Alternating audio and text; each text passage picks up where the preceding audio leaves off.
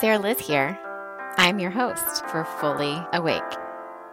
This is a podcast on spirituality, mindfulness, life, and faith. Good morning, everybody. Today is Friday, May 8th, and today I feel very grateful. I feel very grateful to be here and to yesterday have been evacuated safely from our home. The cops came about uh, five o'clock and started circling our block, telling us to get out now, get out now. And we did. And the fire actually got really close to the corner. There was a big wildfire where I live, and we are we are here. We are safe. Feel very blessed and grateful and fortunate and lucky. Our home is safe. My family is safe. My firefighter husband is safe. He stayed and and we we left him.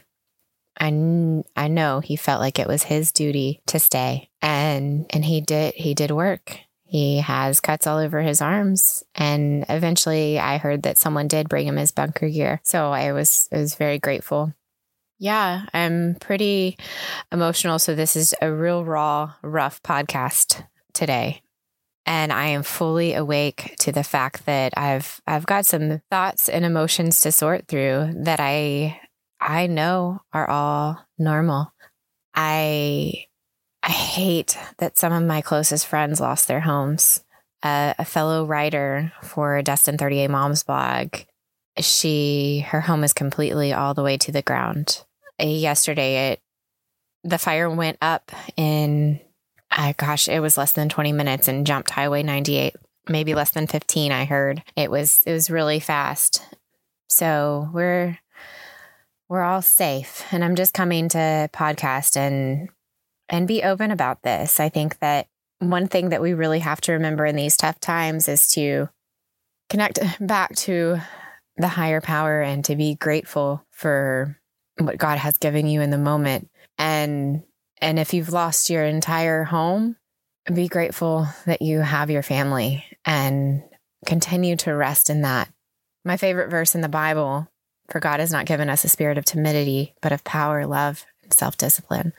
And I can tell you right here, right now, my community kicks some serious ass. Everybody came together in not even 24 hours, in a matter of hours, and they were supporting our firefighters and our police who were on site and on scene uh, across 600 acres of this huge woods fire that, you know, put homes down to the ground. So, yeah, I mean, I just commend you, all of you. I commend every single one of you. Rock on, South Walton. I'm so blessed to be in a community that just rallies and rises up and stands for everybody else and is here ready to help. There's so many people ready to help. I want to, to give you a reminder too.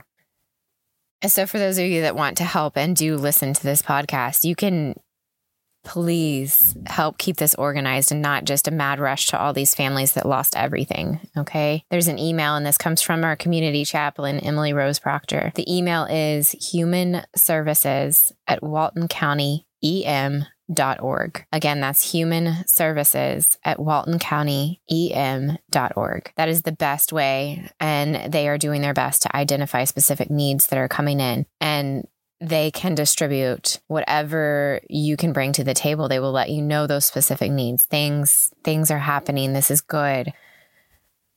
I thanks so much for tuning in. I I will I will come back on later with with more. This is a short one today for now. Signing off, Sarah Liz here. This has been an episode on Fully Awake. Namaste.